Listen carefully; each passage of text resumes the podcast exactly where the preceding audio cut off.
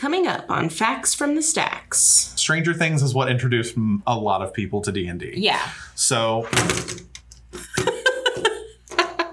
Oof. Okay, okay. Relax. She said I will not goodbye. Oh, Oh my god. I think she did. She done broke. Welcome to Facts from the Stacks, a news and trivia podcast for book nerds and library lovers. Facts from the Stacks, created by the staff at the Jackson Madison County Library, is your library news and book based trivia podcast. Join your hosts, Kelly and Shane, for what we're reading, what's happening in the library, and tons of trivia. We will have games and quizzes so you can follow along and test your knowledge, but also so we can stump other library staff. Welcome back, all you game geeks and dungeon delvers. Hello, hello. So, today's episode of the pod, I really feel spoiled because last last pod we talked about language and Mhm. I love sign language. Yes. And this pod we're talking about the Dewey Decimal number 794, Mhm. which is indoor games of skill, which involves video games and Dungeons and Dragons, which is You. Hello, it's me. Hello, it's me. Wow. Yeah, I just feel like these last two pods have been, ooh, my interests real, real good. that's the best. Yeah, so I'm pretty excited about that. Um, so yeah, we're going to talk about video games, board games, uh, Dungeons and Dragons, um, really nerdy stuff today. Nice. I mean, we're always nerdy, but Yeah, library. but all that being said, we will start with the usual recently borrowed. Woohoo.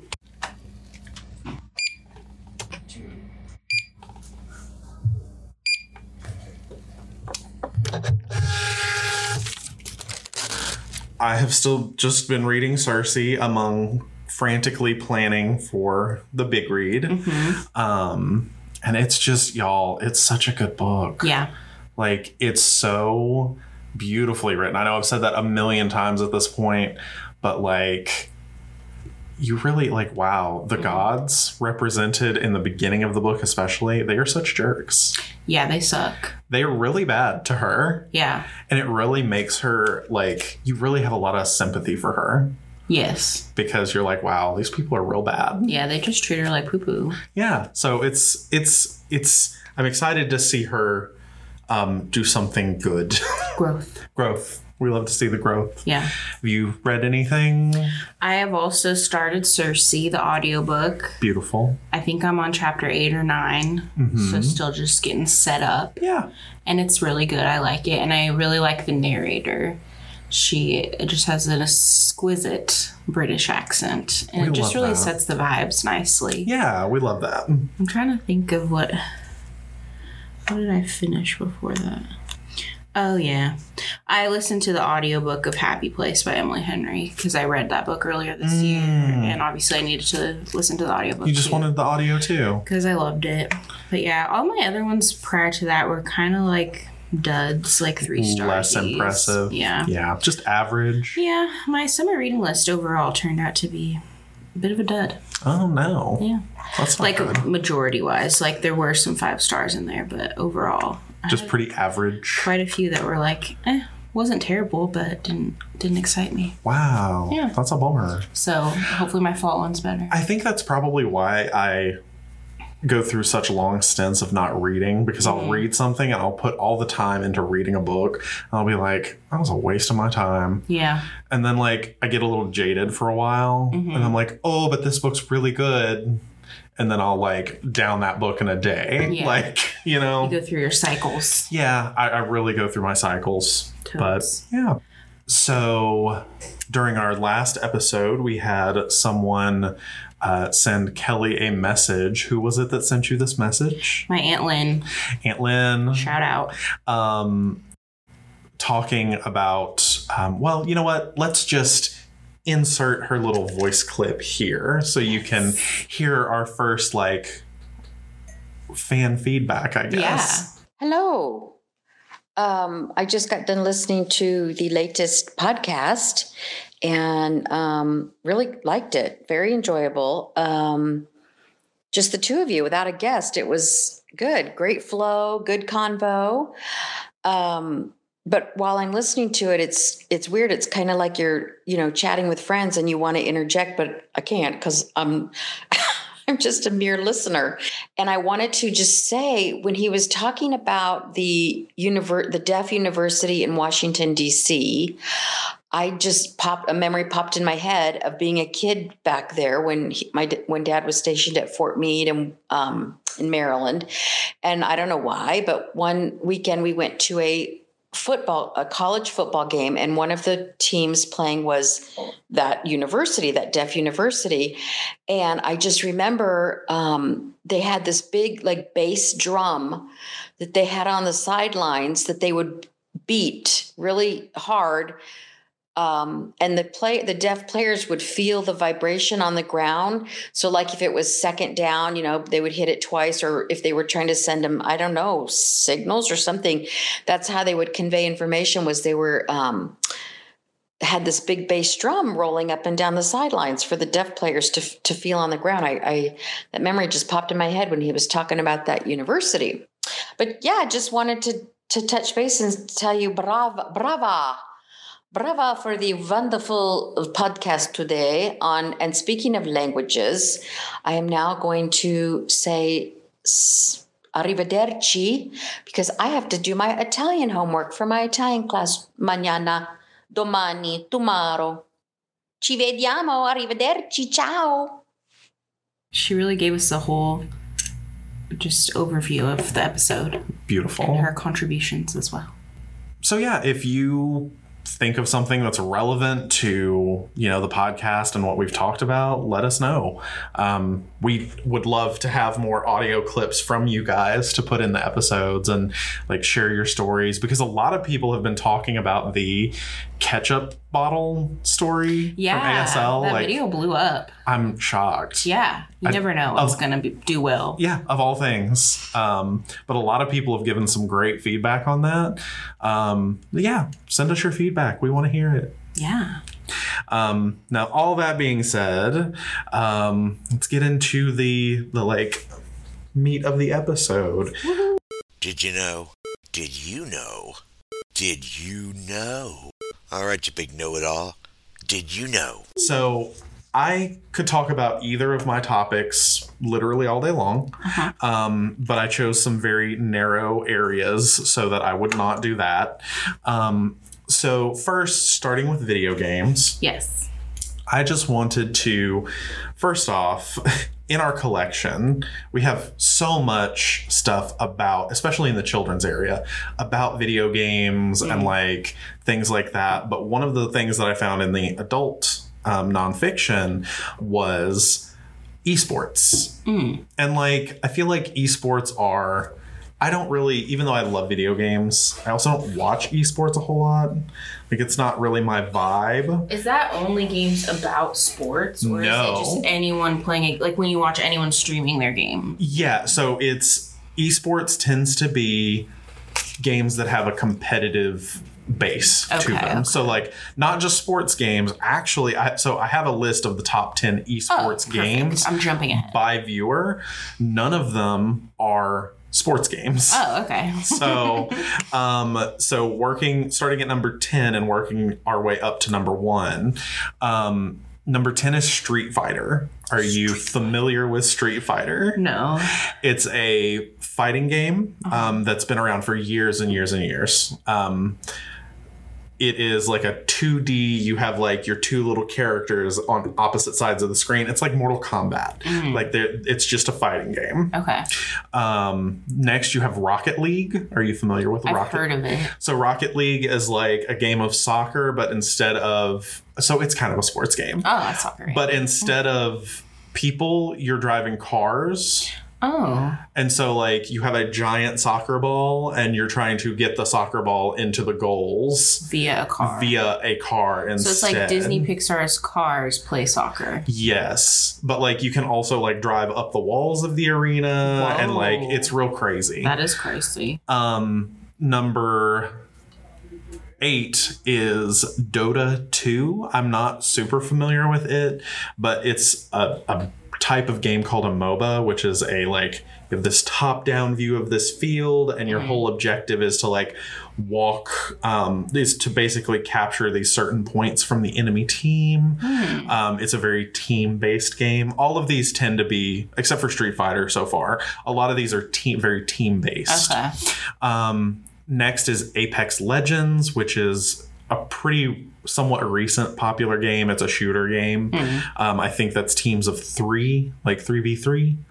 Um, you have Players Unknown Battlegrounds Mobile, which is kind of like Fortnite. It was the, the kind of game that made Fortnite popular. Oh. Um, it's a battle royale. You have a hundred people in an arena, and the last one standing wins. Wow. Yeah.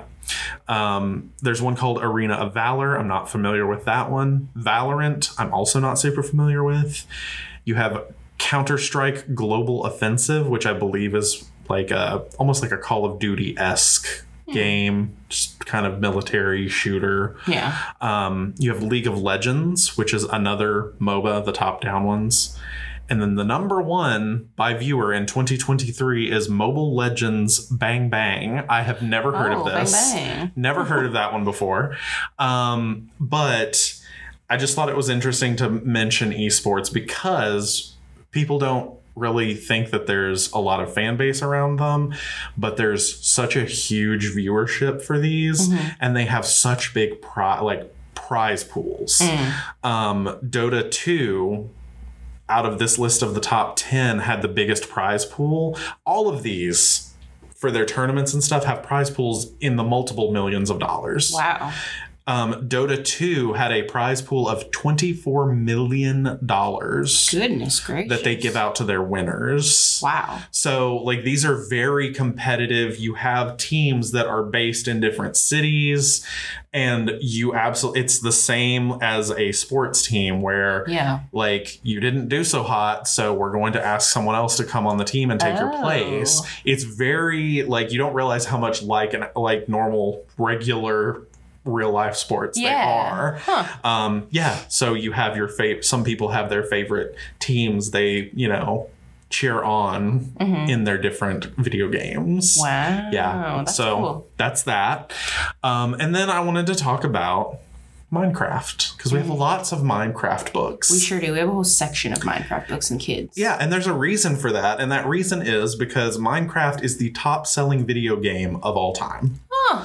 I So, would not have guessed. I yeah. mean, I don't know what I would have guessed, but who knew? Um, so as far as like singular titles, so if we're not adding all the numbers from all the Mario games Oh, together, it, yeah. right? Um, but it's the top selling video game of all time, and it has sold over 238 million copies. Wow. So it's a lot. Um, it released in 2011. Hmm. The first version of Minecraft was built in six days. Whoa. And then over the course of two years, they finished it and then released it. So it was a pretty short development cycle. It was a really small company, and the game blew up like crazy. Wow. A third of the people that play Minecraft heard about it not through any kind of advertising, but through word of mouth, Huh. including myself. Um, I had a group of friends that were like, "Oh my god, have you heard of this game?" Mm-hmm. Um, I was like, "No." They were like, "Let's play this game together." Yeah. and you know it was cheap at the t- at the time like it's it's still like 25 bucks it's not expensive but it was like $15 it was a cheap little like let's grab this game Yeah. and you know I, it's so fun um have you played minecraft I've played Minecraft Dungeons on the Switch, and I, I- enjoy it. okay that's fair that's fair That's my experience. yeah so we have lots of spin-offs and stuff from it too um but in 2014 so three years after its official release microsoft bought minecraft from mojang studios for 2.5 billion dollars Whoa. yeah um, there is a school in Stockholm, Sweden that made Minecraft a mandatory part of their curriculum for 13 year olds. Wow. So you have a mandatory Minecraft class That's cool. in which you learn because because people there are some educational applications of it. That makes sense. because there are things like resource management. They this particular school used it to like help people understand how cities are built. Because that's you can build cities you can do all these things. There's resource management there's Um, there's some like chemistry applications because you can brew potions and stuff. So like, you know, there's a lot of stuff you can do that is um, that has that kind of application. Um, so the creeper. Are you familiar with creepers? That's the green bad ones. guys, right? Yeah, the green, the green dudes that explode. Okay. Yeah. So the creeper, um, which is one of the most iconic mobs from Minecraft, Okay.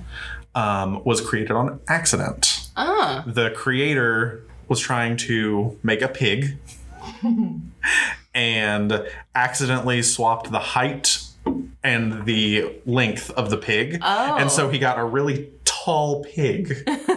and they were like, oh, that's kind of creepy. So let's just call it the creeper and keep it in the game. That's funny. So yeah, um, that's how that was born. Um, over one fifth of the player base of Minecraft comes from the U.S. alone. So twenty over twenty percent. And then I think one of the things that makes Minecraft so special is that it's a procedurally procedurally generated game, which means that as you walk around in the world, mm-hmm. it is random. What pops up around you is totally randomized. So your world that you play on is going to look totally different than someone else's. Okay. Every single block in Minecraft is randomly generated. Wow. Now there are rules that follow. So like here's a tundra, here's a desert, here's you know, but each and every single thing is totally different. It's procedurally generated.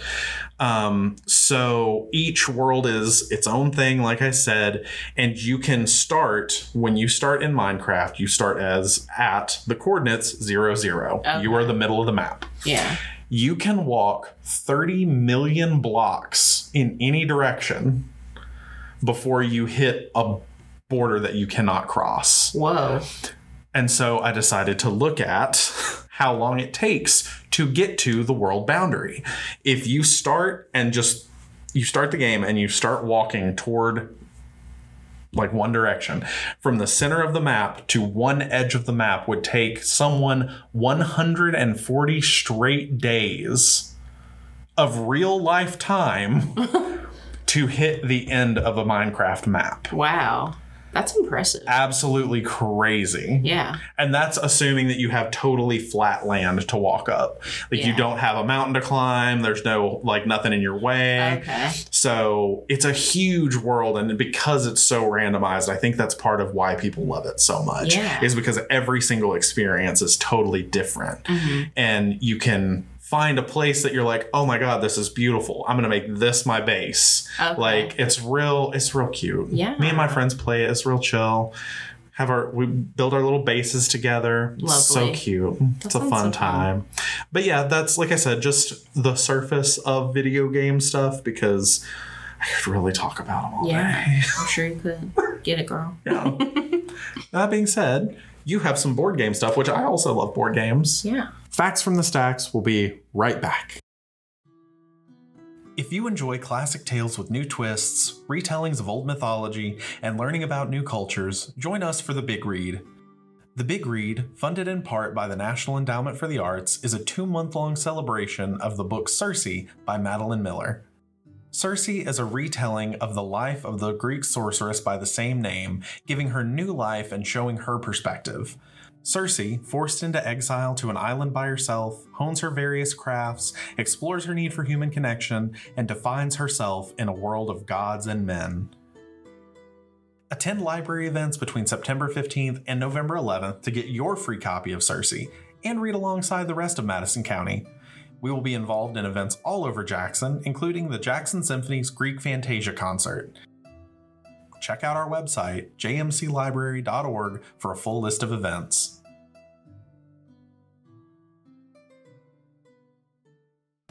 All right. So, my first little chunky of research was about the, I guess you would call it like the German board game culture craze that helped the resurgence of board games that we're seeing today. So it was German in nature. Yeah. So if you don't know what I'm talking about, these days I feel as though board games have made a bit of a comeback Oh, yeah. and not like your Monopoly and your Sorry, but they're different types of board games that originated within German culture. So the original would be Settlers of Catan. which most people who like board games have at least played Catan a time or two. Right. Yeah. Yes. Which I didn't realize that Settlers of Catan was first published in 1995. Yeah, it's It's as old as me. Yeah, Because I feel like, at least from my perspective, when Settlers of Catan really blew up, like I first started playing it when I was in college.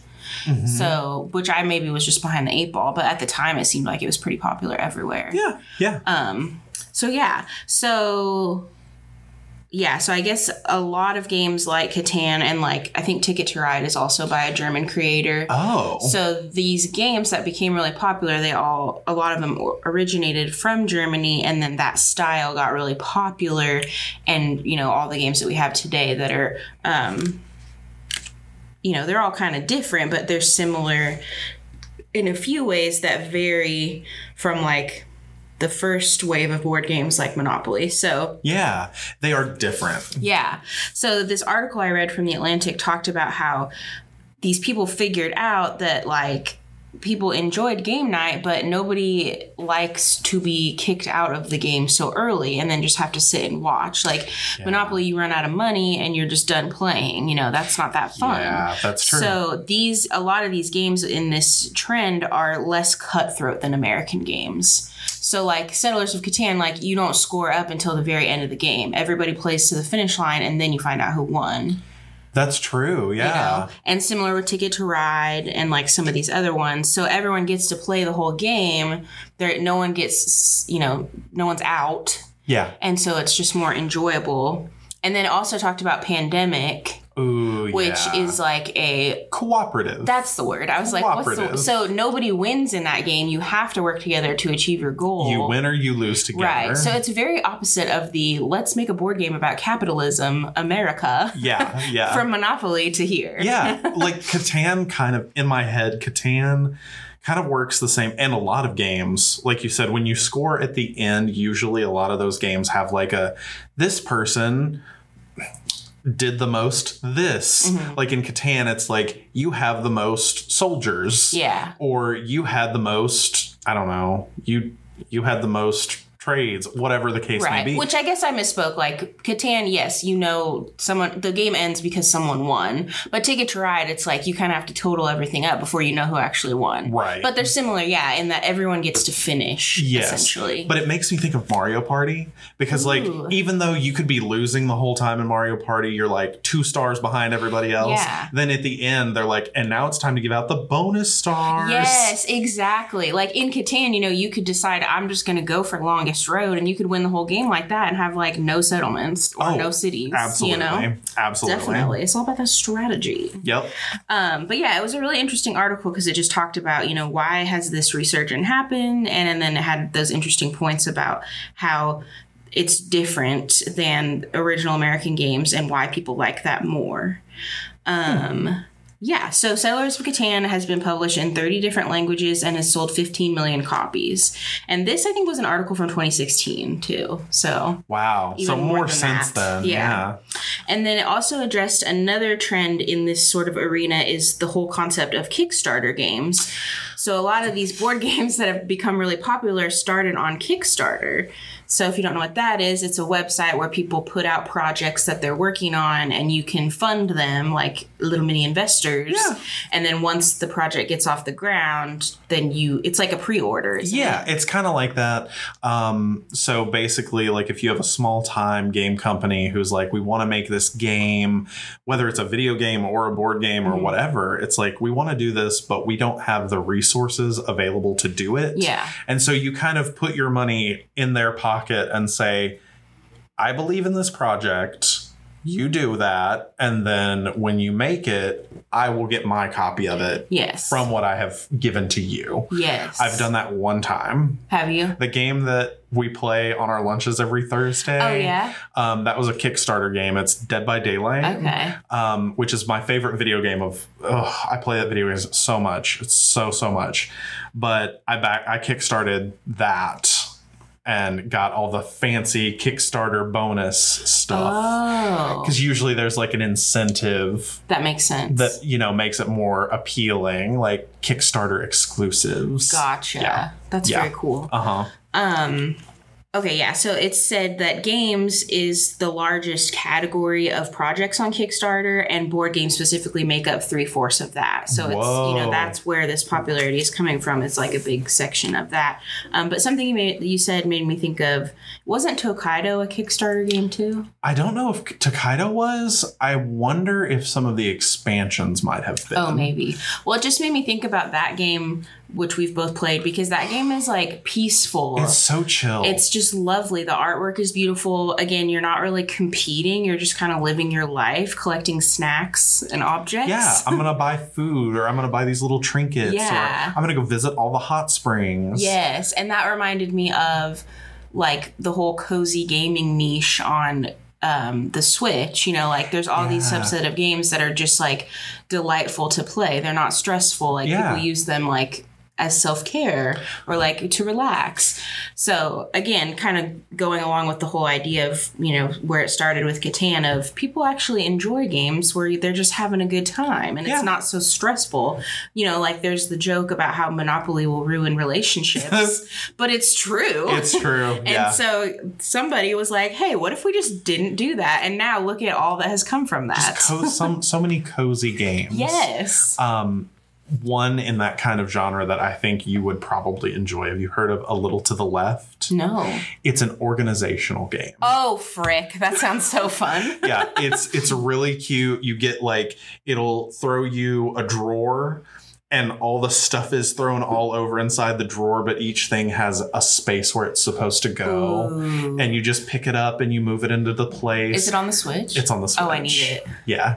But some of the puzzle, it's a puzzle game in that way. Okay, yeah. But some of the puzzles have multiple solutions. So sometimes it'll give you, Ah. here's seven pencils. They're all a different color of the rainbow. They all have different sharpnesses Ooh. and they're all different lengths. So you could be like, solution one is organized by color. Oh. Solution two is organized shortest to longest. And the third is dullest to sharpest. I'm gonna buy that game when I get like home. fifteen dollars. Yeah, not me about to go do that now. I'm so sorry. no, it's fine. It's such a cute game. Yeah. It's so cute. Mm, That's great. I love Yeah. that. Facts from the stacks. We'll be right back. An evening of board games can be so fun, but what happens when you've played your old games to death? You come to the library, of course. We have tons of board games you can choose from to check out, take home, and refresh your game nights. Azul, Betrayal at the House on the Hill, Settlers of Catan, Villainous, and many more are available to you at the library. Come check one out today.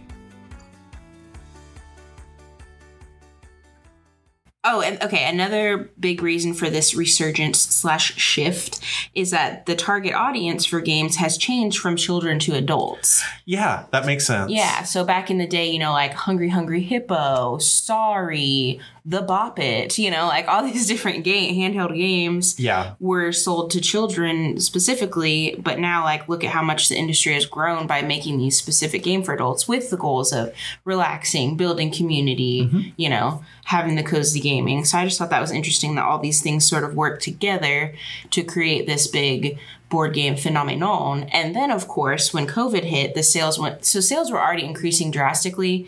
Um, this article talked about from 2016 to 20 or 2013 to 2016 or something it was like a significant like hundreds of millions of dollar jump in sales Whoa. and that was till 2016 and so of course when covid hit the sales of board games and puzzles like skyrocketed because people enjoyed doing that from home and virtually too right you can Yeah. play video games online together but Yep. like with your people Yep. so that was another hit. And a more recent article, I was trying to see like, you know, how things are going today. And it seems like the sales have kind of petered out a little bit post COVID. Mm-hmm. But that kind of makes sense. Like people are not stuck at home as much as they were. So they maybe haven't touched their COVID board games in a while, etc.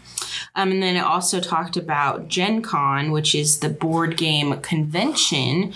Which is in Indianapolis. I love I love the concept of Gen Con. I would love to go one day. It sounds so fun. It's so ironic because my husband and I went to a wedding this weekend in Indianapolis, and at the speeches, the groom has gone to Gen Con like nine times. Like, Oh my gosh. he's a big Gen Con my guy. bestie, one of my besties from high school goes to Gen Con pretty much every year. Yeah, that sounds really fun. Mhm. And fun fact, it was founded in 1967 by one of the D&D co-creators.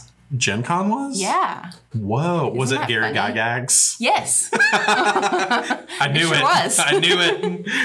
So yeah, that was my little uh, mini dive into the board game resurgence of Whoa. today. I love that. Yeah, isn't that interesting? I just I love a good co-op game. Yes. We've uh, um my partner and I have found a few games that we found our niche of games. Ooh, love that. And that's like um there's one we found that's called Level 7 Mm. and it's like this game where you're like there are aliens that are busting out of this lab and you have to escape, but it's you have this stack of tiles. So as you're exploring rooms of the map, you pull a, diff- a tile out and you put it down, and it's going to be different every time because the tiles are randomized. Ah. So you build this map that's different every time, and you have to escape and like keep the aliens like away from you and just you have to open the you have to do these certain objectives to get out Yeah. i love a good co-op game That's fun. Ugh, I know. so I was like, fun. while we're here, let's just dish out some of our recommendations, yeah right? yeah So that sounds. You said it was called level, seven. Um, there's a few of them, but I think the one that we play the most is level seven Escape. Mm. Yeah, My husband has gotten all of us hooked on King of Tokyo. That's a good one. He's obsessed, and now like that's the game that we most often play with our friends at game night. That game is really fun. Even if you're not my husband and obsessed with kaiju, it's still a fun game. Yeah, yeah. And then we also play Codenames a lot. Have you played that? I've played Codenames maybe once. it's fun because it's like a word. It's a team against team kind of game, and um, there's all these words laid out, Uh-huh. and your representative of your team is trying to get you to guess your team's words. Okay. and you try to like use a clue that links more than one of your words together so that you can knock them out quicker so it's really interesting because you're like what word could represent this and this but then if they guess ah. that one that's the other teams that's not good you know it's really interesting oh, that's kind of cool. yeah that game's fun and then Yeah. tokaido like we said that's a great one It's so chill. trying to think i do love a good phase 10 but that's kind of old school It is a little more old and that one's long like you got like monopoly you gotta have some time for that. Yeah, we play a lot of um, bananagrams. oh i love bananagrams yes It's if if anyone has not heard of bananagrams, it is just please go buy it. It's such It's a so cheap fun. game, but it is literally a bag full of Scrabble tiles, and you just dump them on the table, and everybody makes their own Scrabble board.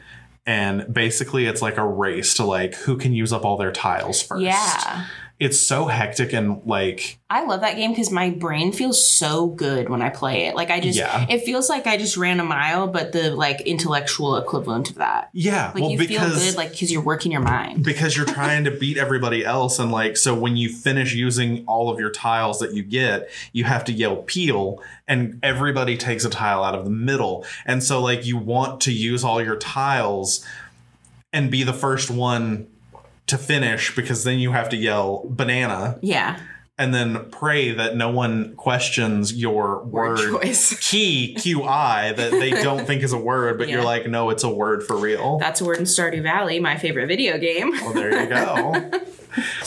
and I heavily encourage questions while I'm talking about D&D Oh, 100%. because I would love for people to understand more about it because I feel like it is a critically under misunderstood game. Yeah. Here, okay, here's where I'm coming from. Yeah. My first introduction, Stranger Things. Everybody, yeah, Stranger Things is what introduced a lot of people to D&D. yeah. So Oof. Okay, okay. Relax. She said I will not goodbye. Oh, Oh my god. I think she did. She done broke. Wow, that thing Okay. was crap. Anyways, so yeah, Stranger Uh, Things. And then my husband played it, you know, back in the day. So I would ask Okay, so- questions of him. Oh, And then also, so then we started watching Big Bang Theory. So that gave me more context. yes. And then learning from like you guys at work Uh-huh. slash Casey upstairs, like creating pieces for D and D in Yep. the makerspace. That's helped me learn more. And then finally, right now we're watching the Tuttle Twins, and they had a D and D episode. Okay. So here we are. Yeah. So there's lots of different ways to play D&D. There's lots of different ways that groups focus on like how they play their game. But give you the quick overview. So Dungeons and Dragons, D&D is a fantasy role-playing game and usually it's like you usually want four people at least. Um, usually it's like a good four to seven people. Okay. Um, one person takes on the role of dungeon master. So that is the person who you are going to create all of the like conflict basically. So you're the one that sits down and you go, okay, here's the story. Here's the monsters they're going to run into. Um, here's the basically you're shaping the world Okay. um, but also you are playing referee to make sure that everyone is following the rules properly. So you're kind of like the referee and the storyteller, um, but you're mostly facilitating. The thing that that I like to say more often is that the dungeon master facilitates a cooperative storytelling experience. Ooh, that's like a resume line. Yes, Love that. absolutely. You can absolutely use your your your um D and D skills Mm-hmm. In a resume. Yeah. Conflict resolution skills. Yes. absolutely. Hundred percent. Because you're acting that stuff out. That's right. but um, everyone else makes a character, and that character can be a human or an elf or an orc or a goblin or tons and tons of other different fantasy races. Um, depending on how um, open your dungeon master is, you might even be able to make your own race of people. Um, but you then get to choose a class which lets you play as a wizard or a rogue or a barbarian or a you know a ranger, and there's tons of classes too. So these things are going to shape the character you make. Um, when you play D&D, you run a campaign. A campaign might be like a one shot. So you might sit down, play for three, four hours, and then that's it. You're done with that story. But then you can also have campaigns that run for years. like Stranger Things. Like Stranger Things. Yeah, they've been playing their campaign from the very beginning with Will the Wise all the way to what season five that we're on? yeah, I guess so. Yeah. Um, personally, we've run a lot of campaigns over the years. I think the longest one that I have run has been probably a solid four year long campaign. Wow. Um, so Is it still going? no, it, it did finish. She finished. Um, it's really hard to finish a campaign sometimes. Like you get attached, or what? What's the vibe? Well, there's that, but then there's also like scheduling stuff, basic things that keep adults from being able to do fun stuff. Oh, I get it. Yeah. but like you don't have time to continue on. right, right. Yeah, that's like that's Aaron never plays anymore just because of adulthood. Yeah, absolutely. But like I said kind of a little bit earlier, different groups have different goals. So you might have people who are like, I like crunching numbers. I want to make a character who is strong mm. that will be able to go into a fight and will be able to do all of the things that they're able to do at the maximum. Like I want to be able to to kill stuff basically. Mm-hmm. But then you know, those are very video game like. You go in and you fight stuff. But there are other groups who might be very interested in storytelling, and that's what myself and my group tend to do is more storytelling. Okay. So we talk to each other and make connections between our characters, and we create very detailed backstories for these characters. And they can be characters who are very much like us, or they could be totally different. Um, and you can kind of get into that as much or as little as you want. It's very intimidating when you first start D&D because you don't want to talk in character. Like I remember when I first started, I've been playing since I was like thir- 12, 13. Mm-hmm. And I remember playing my first campaign and it was a bunch of us in my friend's mom's basement as As as you you do, do, Stranger as a teenager. Stranger Things style. And I remember being like so nervous. And even though these are my friends, it's still kind of like nerve wracking. Oh, I see that. Yeah. Yeah, so I would be like, oh, well, my character says that he would not like to do that because this. Mhm. But nowadays, playing with the group that I do and being more experienced, I don't mind speaking in my character, like as though I am my character Ah, f- with full on accent and everything. dang, that's hip. Now, it's not great, mind you, Yeah. necessarily, but that, you know, it's still fun. It's Yeah. getting into the character, making decisions that feel like a decision a real person would make. Yeah. Okay, so then that makes me ask: Is there like YouTube channels like where you watch other people play D and D? Because that sounds like something you would want to watch. Yes, there are. There Okay. are plenty. The most popular among them is called Critical Role. Mm. Um, it is um, a bunch of voice actors for video games and cartoons Oh, and stuff. That's cool. and they play they've had they're on their third campaign and they have been running it for about 10 years now Oh my! so each campaign's about three years long wow. um, each episode they do an episode a week and each one is like three to four hours Whoa, yeah so they're like really in it that's cool. And it sounds like it's like watching a movie or like a play. It, it is because you're you're not only are you sitting and listening to these people do storytelling, you know, it's very um but you're also like everything's random Mm. because you have a lot of things depend on dice rolls. Okay. Yes. You know, like you can't just say my character is going to walk up and stab the dragon and Mm-hmm. it dies. That's not how it works. There's elements to it that are a challenge Mhm. and you know you can plan and strategize and work together to do that to overcome that and it's just it's so fun it is one of my favorite things Yeah. um so again i love the storytelling element there's tons of groups that do it um, you can absolutely go online i highly recommend if anyone is interested in doing that um, critical role is a little hard to start on because it is so long Mm. um, but there's also another group called Dimension 20. They're fantastic. They're very they're they're very fun. Um there's groups that are serious, there's groups that are fun, there's groups that combine the two very well. Mhm. Um, Critical Role is more serious, Dimension 20 is more fun, but it has its real beautiful like tear jerky moments too. Oh, wow. Yeah, I mean, it really does. It is like telling a good story. Huh. And when you get so attached to these characters, because these are characters you're spending hours and hours portraying, Yeah. you know, it's like these are these are my babies.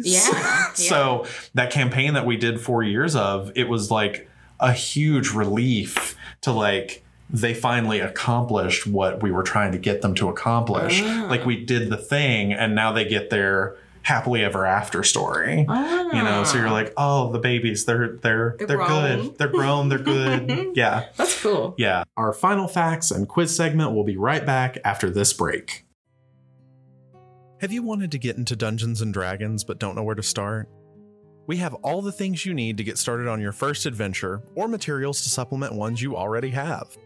You can check out the starter set, the player's handbook, the Dungeon Master's Guide, or even find new adventures using Candlekeep Mysteries or journeys through the Radiant Citadel. And if you need help, we have plenty of staff who love the game and would be happy to help newcomers. Have fun storming the castle. Just to give a, a little overview of play. Um, so you need a bunch of dice Uh-huh. as as you might suspect.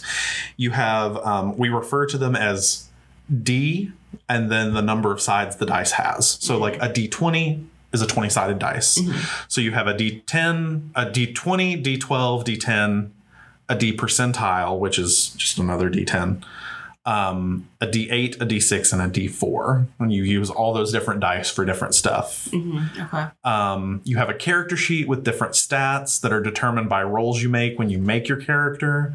Strength, dexterity, constitution, intelligence, wisdom, and charisma are the main stats. And then you have skills that are based on those stats along with your race, class, and your background of your character. Okay. So those kind of help determine what you are able to do Okay. what you're good at basically.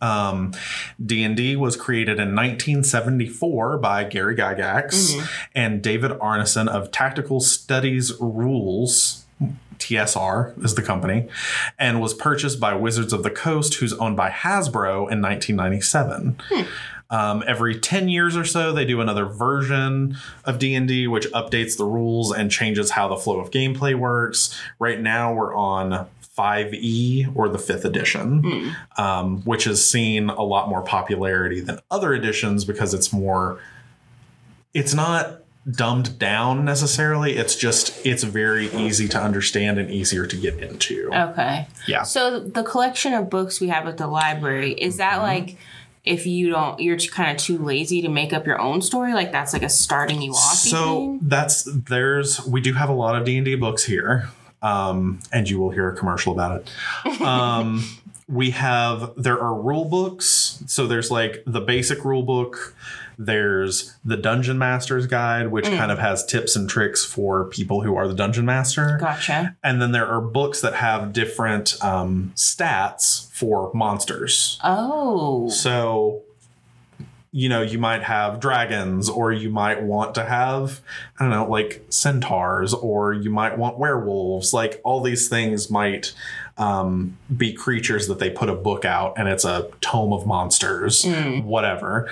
Um, but then they do have adventure books, which you can use to base a campaign off of. Okay. Um, so we do have a few of those as well, and I've used them. Um, 'cause sometimes it's hard to come up with. Sometimes it's hard to plan every detail Yeah. of a campaign. Okay. It can be really intimidating. Um, but yeah, so you can grab one of those and be like, yeah, let's give it a shot. Um, there's also a starter kit that has Oh. like everything you need, like pre-made characters if you don't want to make your own yet. It's got like a basic version of the rules. It's got the dice. Um, so yeah, it's it's pretty cool. Wow. It's a fun time. That is fascinating. It's like my favorite hobby. Yeah. Hmm. Yeah. Love that. Yeah. So that's D and D in a nutshell. Woo. yeah. It's a lot. All right. So now that I've overwhelmed you with Dungeons and Dragons knowledge, um, I do have a quiz. Woo. Um, this is more of a video game esque based quiz. Okay. Um, I think a lot of these will be not necessarily common knowledge, but it's I'm not going to be like asking you really obscure stuff Okay. but still a little challenging, I think. So, number one What is the highest grossing video game franchise? Franchise. Franchise. I'm gonna guess Mario. That's a really good guess, but it's actually Pokemon. Oh yeah. Pokemon has sold 480 million games worldwide, and that's from you know all of their games Yeah. over, which is crazy to think that Minecraft has done 200 and so half as much with one single game. Mm-hmm. yeah. you know, Wow, in amazing. 12 years versus Pokemon's 30 years. Wow. It's a lot. Yeah. Go Minecraft. Yeah. Number two, what is the default skin in Minecraft known as? So he has a he has a name. Is it Steve? It's Steve. Oh, go it's me. Steve. Yeah, he's just he's got his little what green shirt and his blue jeans. Yeah, I It's did work Minecraft camp when I was a camp counselor, Ah, so I have a little bit of that. Yeah. All right. Number three. What is the first video game to be adapted into a movie? This is a fun one. Hmm. Because it was bad. The movie was bad. The movie was bad. oh. Hmm. I don't know. Super Mario Brothers. When was that movie? 19 like 87. And it wasn't a cartoon. Oh it, no! Oh, it that was. sounds terrible. It was bad. I'll show you the trailer later. It was bad. yeah, that sounds horrible. It was real rough. The new Mario movie was lovely. Oh, the new Mario movie was yeah, actually really amusing. So I liked it. Yeah. And I can always just Jack Black singing Peaches Yeah. Mm-hmm. in my head all the time. All the time. Yeah. Um, number four. What is the first video game to feature a playable female character? Playable. Mm-hmm. I'm I don't think it's Princess Peach It's not. because you couldn't play her for a while. You couldn't right? play her until Super Mario 2. Is it Tomb Raider? No. Oh. That's a good guess. But it was actually Carmen Sandiego. no. Okay, that's all I got. no, it was Metroid. Oh, I don't know what that is. Okay, so Metroid was a like original Nintendo game Mm. um, where you played as this character named Samus that um, would fight aliens, basically. Um, and like you didn't know that it was a woman until the very end of the game where she like takes her helmet off and you see her long blonde hair and it's like it was shocking for people It was a sleigh. in the yeah, it was in '86. Wow. So like people were shocked. They were real shook about it. wow. Yeah. Saucy. Yeah, let me let me show you. Let me just do a quick little show of a picture of Samus so you Yeah, can See understand. her. She's probably real cute. Yeah, yeah, yeah. Here you go. That's her first. Oh yeah, that you wouldn't guess. Uh huh. And then you know the very end of the game, you get actual Samus. who- wow, look at her cool space high heel boots. Yeah. get it, sister. yeah. So that's that's Samus, first playable female character. You go, girl. And then lastly, I feel like this one you might I feel like you might know this one. If Mario is the mascot of Nintendo, Mm-hmm. who is the mascot of Sega? Oh, that's a game um, creator. Um Sega was yeah, so it's kind of been absorbed now. They don't make consoles anymore, but the Sega Dreamcast and the Sega Genesis were consoles once upon a time Oh, that were absorbed kind of into just developing games, but they do have a specific mascot who is very notable, much like Mario. my two guesses are Uh huh. Pac-Man and Sonic the Hedgehog. It is Sonic the Hedgehog. yes, go me. Yeah, it's Sonic the Hedgehog. Um, Pac-Man's a good guess. Uh, Pac-Man is Namco, is their is their game company. But Interesting. yeah, so that's that's the quiz. Just a quick little Quickie. video game quiz. Wonderful. Yeah. That was a fun app. I I could talk about them all day. Yeah. As evidenced by the 50 minute long recording I'm looking at right now. But yeah, thank you everybody for listening. Thanks. If you have like if you're one of the D&D nerds like me, tell me about your campaigns. Yeah. Send us some voice clips. Tell me about your characters. Yeah. I want to know. Should we do our roulette draw? oh yeah, that's right. We will see you again in 2 weeks. Two weeks. On September 27th. Woo. and we will be talking about Dewey Decimal number 737 Coins? coins, Seals? sigillography, and what was it? Numismatics? Numis, numismatics. Ooh. I am unfamiliar. Same. Wow. Here we go. Well, we're going to learn, and you guys are going to learn with us. Uh-huh. All right. Thank you all for listening, and we will see you next time. Bye. Bye.